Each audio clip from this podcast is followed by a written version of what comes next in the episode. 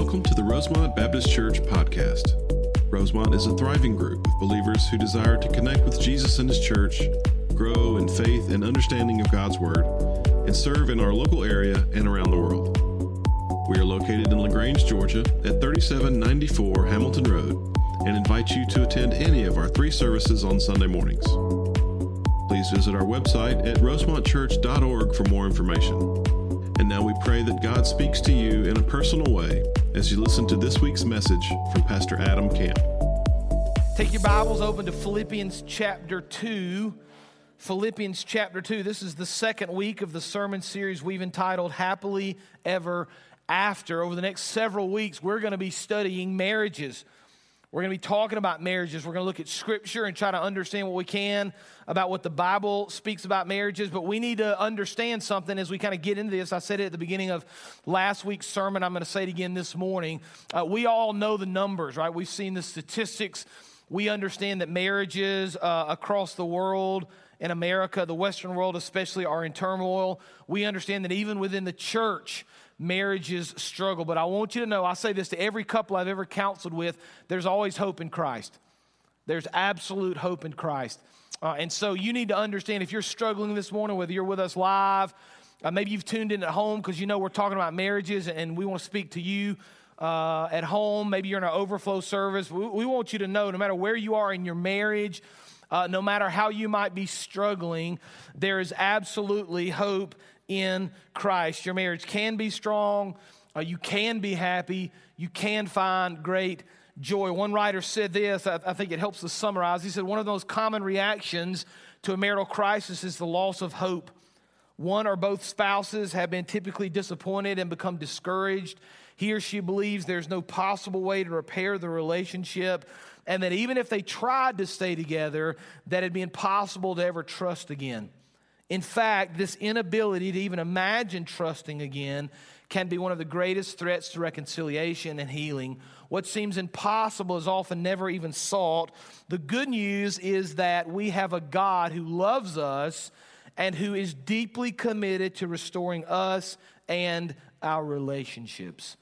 Marriage requires work, right? Every day, every week, every year. It's an ongoing process. Uh, we can walk down this path of marriage and find great joy and great hope. And so, because of the struggles that I've seen personally, uh, because the struggles that our team has seen, we've decided to preach about marriage. And so, this sermon series is going to be very practical. We're going to give you some practical, tangible things you can do within your home to strengthen your marriage. Now, you're going to get out of this what you put into it. Now, I mentioned kind of the levels last week. There are kind of four levels to this series over the next few weeks. Level one is just this sermon. If you want to come in and hear the sermon only, if you're at home and you tune in for just the sermon, that's a good start, but there's more to it. Level two, we're going to give you homework every week. So you can take some things home, work on. Last week's was kind of fun. I'm going to talk about it here in just a few minutes. It was kind of easy. This week's going to be a little more challenging. We're going to take a step a little deeper. Uh, I pray you had a chance to do that last week. If not, you can do it this week. We're going to give you homework each week if you're interested in working on your marriage. That's level two. Level three, we now have this live on our website. Uh, there's an online marriage assessment. You can go to rosemontchurch.org. It's called Online Marriage Assessment click it, you can sign up for it, okay? It gives you some more details. Here's what that looks like. If you decide to do that, it's a long questionnaire you and your spouse both, t- both take. It spits out about a 16 page uh, document that really delves into your marriage. It helps you understand better who you are, some of the struggles maybe that you're dealing with. Once you've kind of done that and it produces that document, one of our staff members will sit down with you and your spouse over the course of several weeks, work through that document, help you kind of pinpoint certain areas, uh, help you think through things that you need to improve, things you can work on. You say, man, I'm, I'm just not real comfortable uh, talking to somebody about it. That's okay. Uh, that's between you and your spouse and the Lord. But let me just encourage you your marriage is worth it, okay? You might have to set a, little bit of pride aside for just a few minutes. Let me just go ahead and tell you, and you, you probably don't believe this. I'm just telling you, you can take this to the bank. Uh, there are a lot of marriages that struggle and a lot of them we don't know about. And so if you if you're struggling a little bit in your marriage, you need to understand there are other people that struggle in their marriage as well. you need to find hope and you need to find help, and we'll offer it to you. We're here to help you, okay? So that's level three, the online assessment. After you've gone through that process, if there's even more counseling necessary, we've got a professional marriage counselor we're going to hook you up with, kind of plug you into that. So there's a lot of different levels here. You can go kind of as deep into this as you want to go. I pray that when we finish this series in a number of weeks, your marriage is a lot stronger then than it is now. Pray you've improved some things, you've seen some things that you want to work on and, and do better with. So last week, I'm going to review very quickly. You can watch it online if you weren't able to be here with us. But last week, marriage was God's plan. Marriage can bring great joy. Marriage brings intimacy and oneness. And we talked about how God created marriage, how God designed it for us, for our enjoyment, for our pleasure, for, for hope and happiness, but also for His glory, right? So there's a bigger picture than just finding happiness within marriage. It's about trusting the Lord and it's about bringing Him glory in all the things that you do. And I hope you were able to do the homework last week. If you weren't here or didn't catch the sermon last week online, homework last week was a date night. Pretty easy, right? Some low hanging fruit. Go out to eat, uh, have fun. The idea was to kind of reminisce and, and laugh a little bit. And so Amy and I had a really busy week, and we weren't able to do our date night till last night. But I really did want to reminisce. I like that kind of stuff anyway. I guess I'm kind of the, the hopeless romantic, maybe somewhere, uh, uh, the way I kind of think about things and the way I kind of act sometimes. And, and Amy and I have this box in the attic of just keepsake stuff right? We're old enough. I'm, I'm, not quite as old as some of you, but I'm older than a lot of you. And Amy and I kind of were courting uh, during this time where there was no uh, cell phones. We couldn't text, couldn't Snapchat, couldn't even email. We had to either talk by phone or write letters. And so we actually wrote letters to each other. And we still have a lot of those letters. And we pulled those back out last night and read through those and look at a lot of pictures and, and just laugh.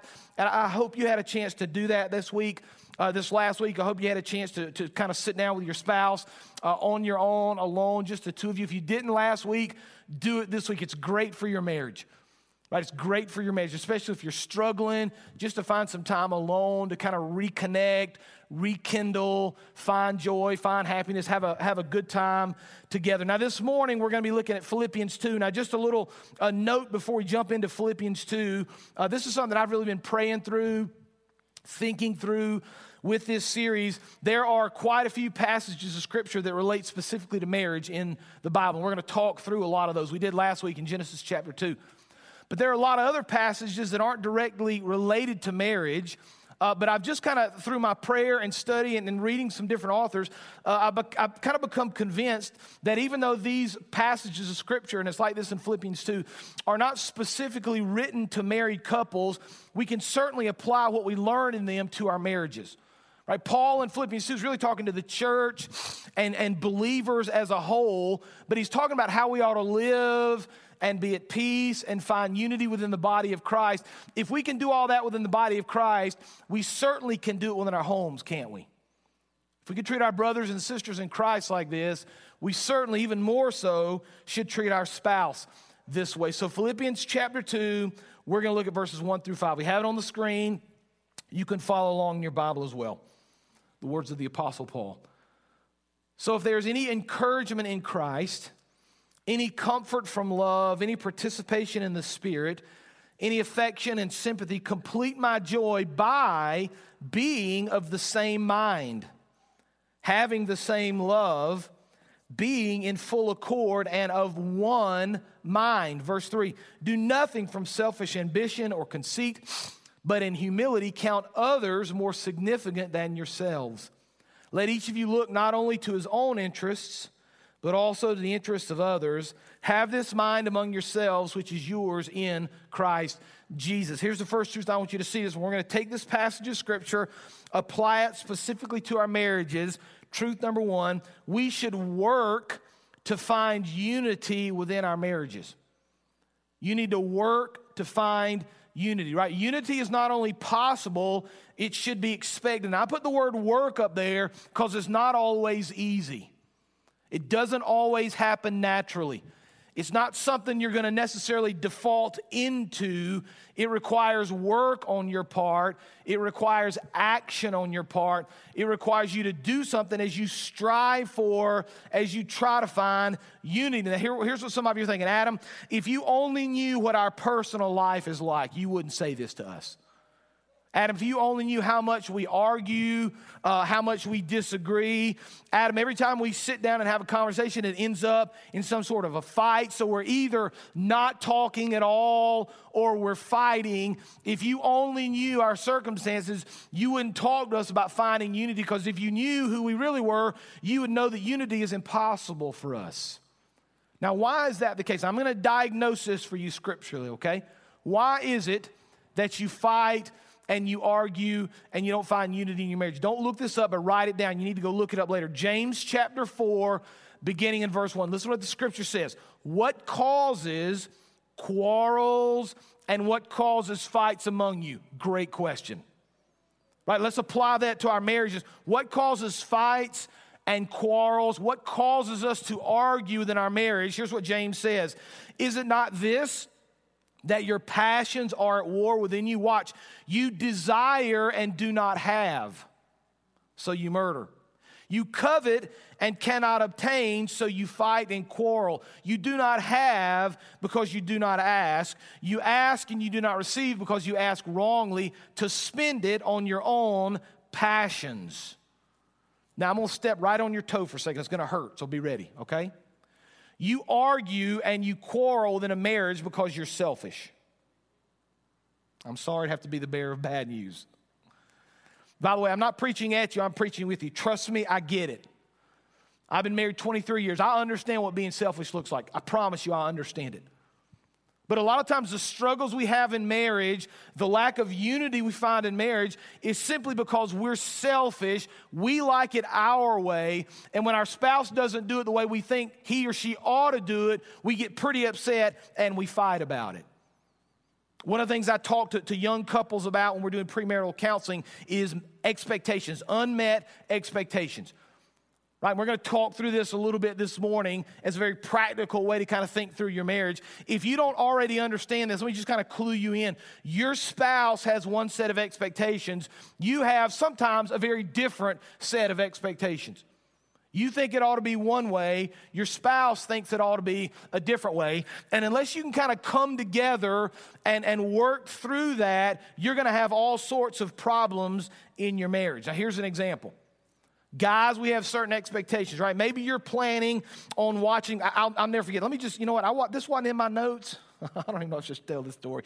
It's, it's going to be recorded for everybody to know, so I may as well say it. Amy's not in here, but I'm going to tell it. Y'all remember years ago when the Falcons, not the last time, but the time before when the Falcons went to the Super Bowl?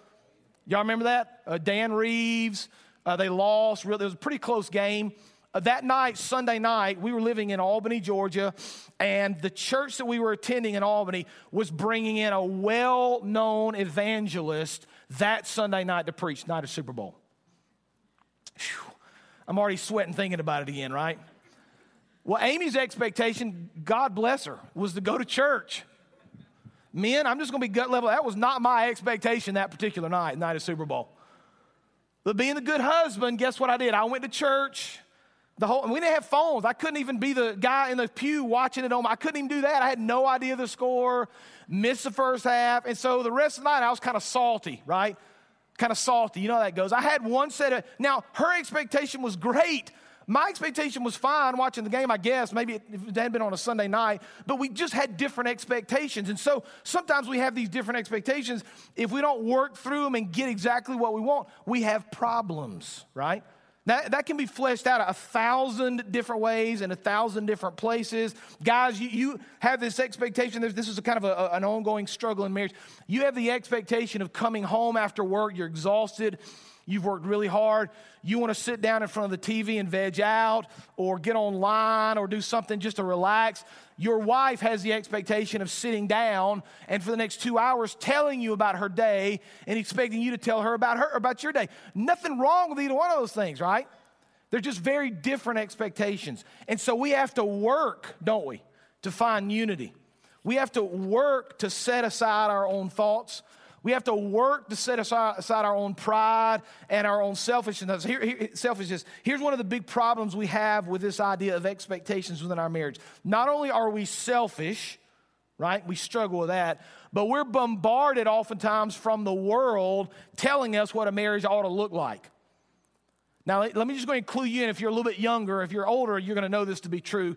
If you think you're going to get your understanding of marriage from movies, you are sorely mistaken, right? They're always just wrong. I mean, very rarely have I ever seen a movie where the expectation from the movie is real life. So we're kind of bombarded from television, from movies, maybe books we read. Here's a struggle for a lot of couples, right? We're bombarded by the past that we drag along with us. Here's what I mean you've grown up in one home where your parents did it one way, that's your expectation for marriage. Your spouse has grown up in, in, a different home where their parents did it a different way, and that's their expectations. So you come into marriage with very different expectations about who's going to do the bills, who's going to do the dishes, who's going to cut the grass, who's going to spank the children, whatever. Very different expectations. And if you're not careful, those things begin to cause problems within your marriage. Like our first ever big fight Amy and I, and praise the Lord, we don't fight a lot, but we had a big one when we were engaged about furniture of all things. Can you believe that? Right? I was the bachelor. I was living in Albany teaching school. And before I moved to Albany to get my apartment, I did what every wise man does. I went to yard sales to buy all my furniture, right? Isn't that what you should do? And I found the, the neatest, nicest blue check gingham couch you've ever seen. And when I bought it, it was probably 20 years old. And it literally was one of these kind of deals. I'm looking at the yard sale thinking, I could probably get that stain out. I could probably scrub, get that stain. So I bought it for 50 bucks took it to my apartment, loved it, man. It was great. Nobody ever complained about it. Isn't that amazing? When you live by yourself, nobody ever complains. It's real good. No problems. So we go to get married, and Amy's like, Well, we got to get some furniture. I'm like, Babe, I got you. You know, no problem. Got a couch, got two plates and one cup in the pantry. Right, we'll be fine. You could never need anything else in your whole life. Well, against my wishes, my beautiful bride to be goes and buys a couch. Can you believe that?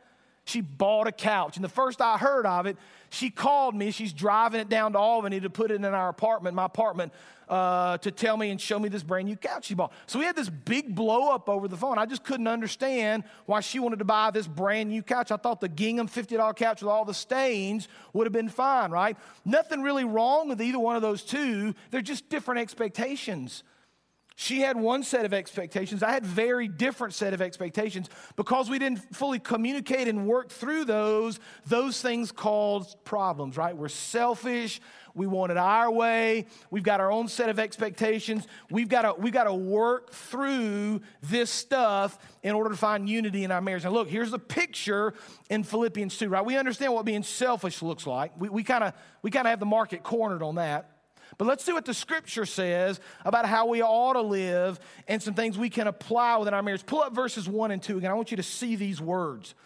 Now, Paul's specifically talking about the church and other believers, but if we're going to treat other Christians like this, we certainly ought to treat our spouse like this. Listen to what he says if there's any encouragement in Christ, any comfort from love, any participation in the Spirit, any affection, any sympathy, complete my joy by being of the same mind having the same love, being in full accord and of one mind.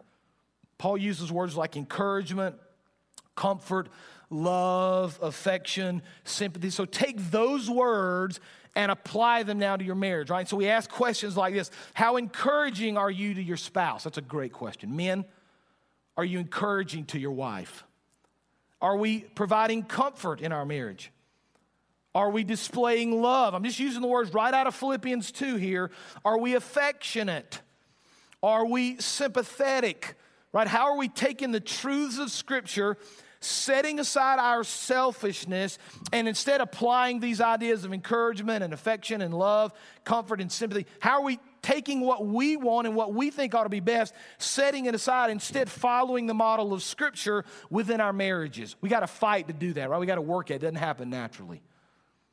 You say, what, what does that look like? How can that happen uh, more often? Look at verse 2 again. Complete my joy by being, listen to what he says, of the same mind, having the same love, being in full accord, and of one mind, right? We fight for unity within our marriage, truth number one. Here's truth two we should communicate clearly about this. Now, just cluing you in, you're never going to be unified if you're not communicating.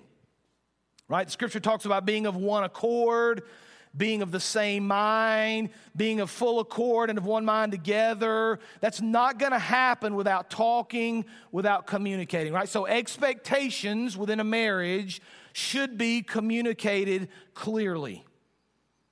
So you should, on a regular basis, be talking to your spouse about your expectations, how you think, how you feel. Mostly, I'm going to do a sermon on communication, so this is a little bit of a, a, a precursor to that, right? But most people, and you can kind of track this in your own marriage, most people, when they have a conversation with their spouse, especially when you get a little farther in life and you got careers and kids and mortgages and cars and all that kind of stuff, most of your conversations become logistics like, I'm picking the kids up. We're going to meet for dinner. Who's going to go to the grocery store? I paid the bills this week. When you get paid again, I got to put car in the gas in the car. Right? This logistical conversation about kind of managing our life. And rarely, unless we're uh, very intentional, do we get to this point of having these deeper conversations, right? About expectations, my, like my hopes and my dreams in life, my fears. What are the things I'm personally working through? What, what, am I struggling through? And here's the problem with a lot of marriages if we're not careful. We kind of get to this place where we think that our expectations have been communicated properly, when in reality, our spouse has no real idea what we're thinking. Right? Don't, don't raise your hand, but has anybody ever had the struggle in marriage where you thought your spouse knew something they didn't even really know it? Right? We've all struggled with that.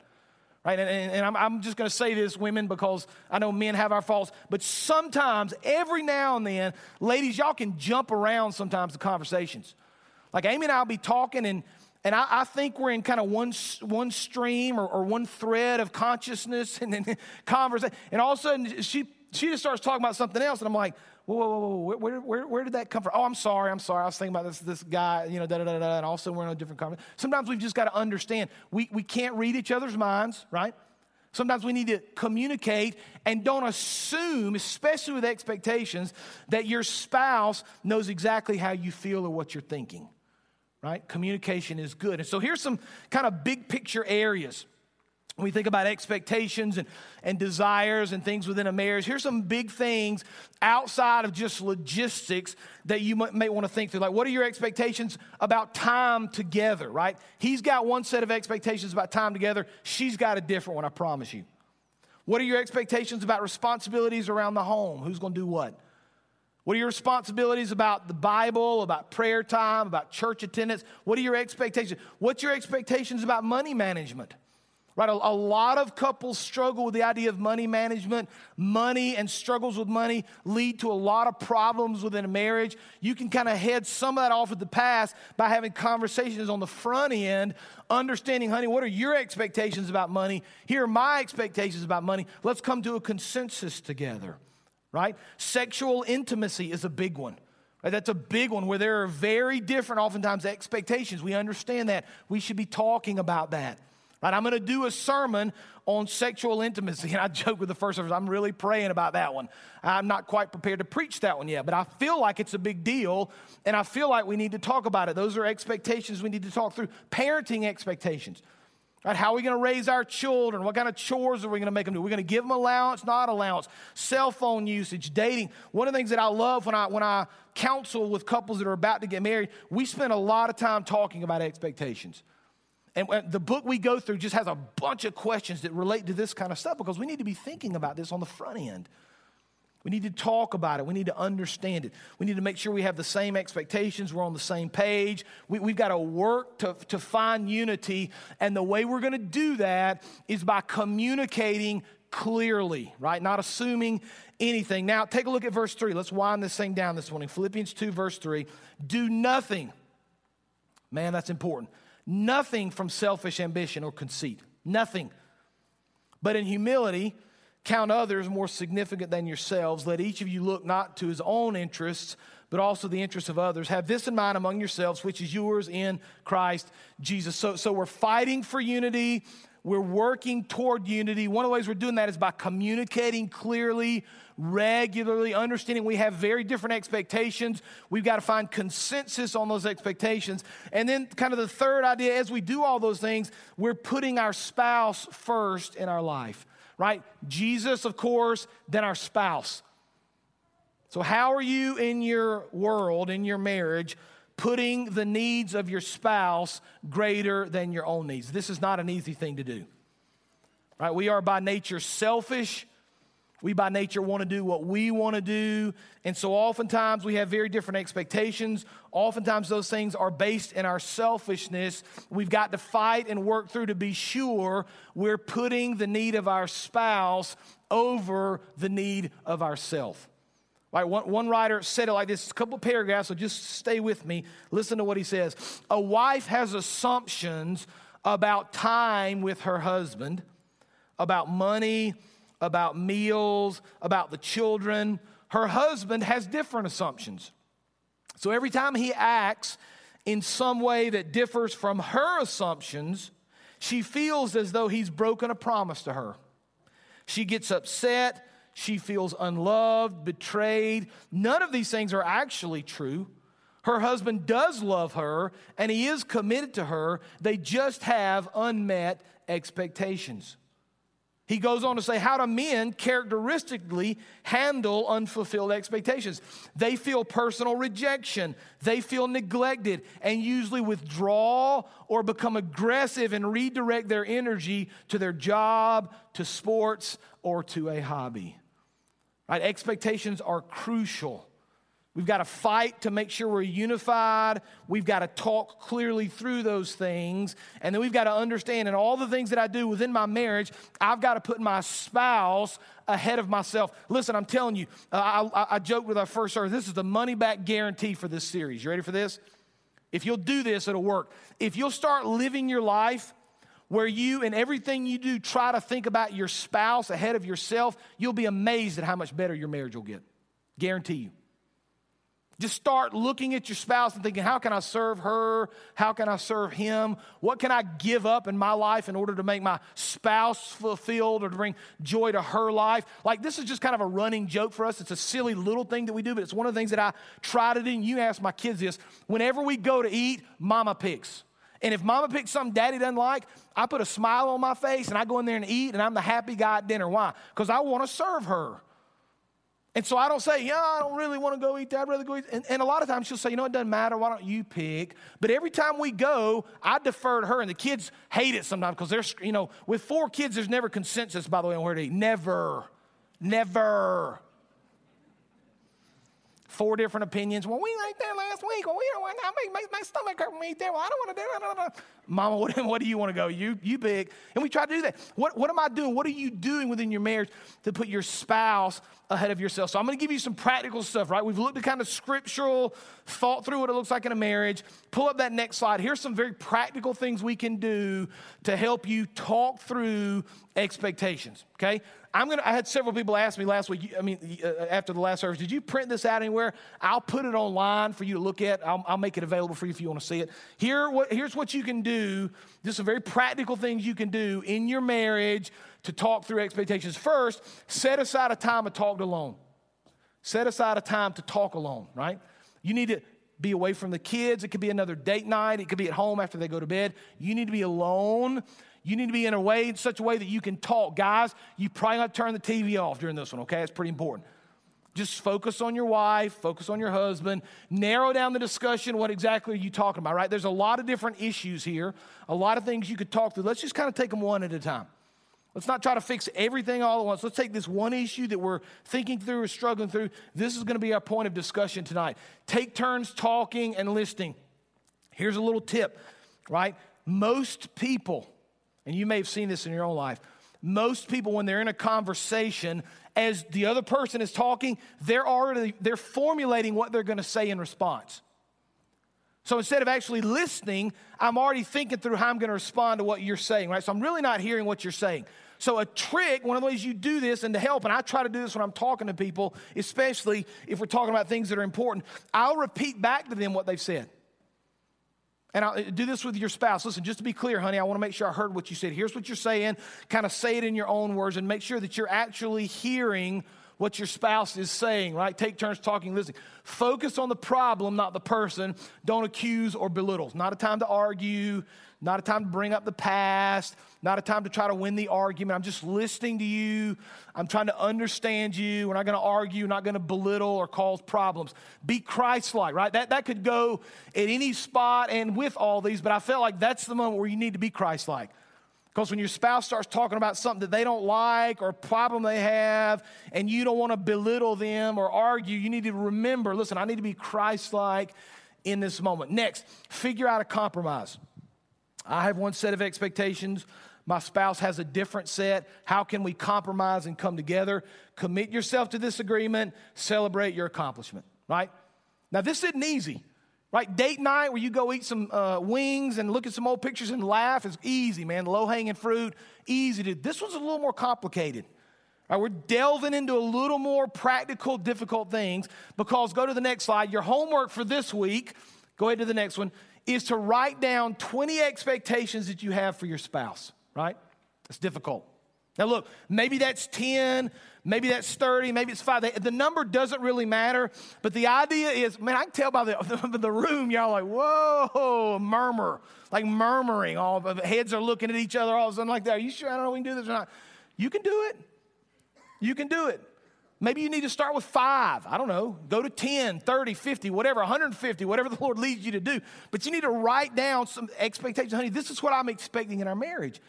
She's going to do the same thing, right? And then you're going to come together. Go to the next slide there. You're going to come together and talk through these. Maybe it's finances, intimacy, time together, spiritual growth, home responsibilities, whatever. This is an opportunity for you to work through some of these unmet expectations, okay? It's an opportunity for you to sit down, to write them out, to actually think about them, to talk about them, right? Marriage is a beautiful, wonderful thing, but it requires some work right? Just like you have to tune up your car.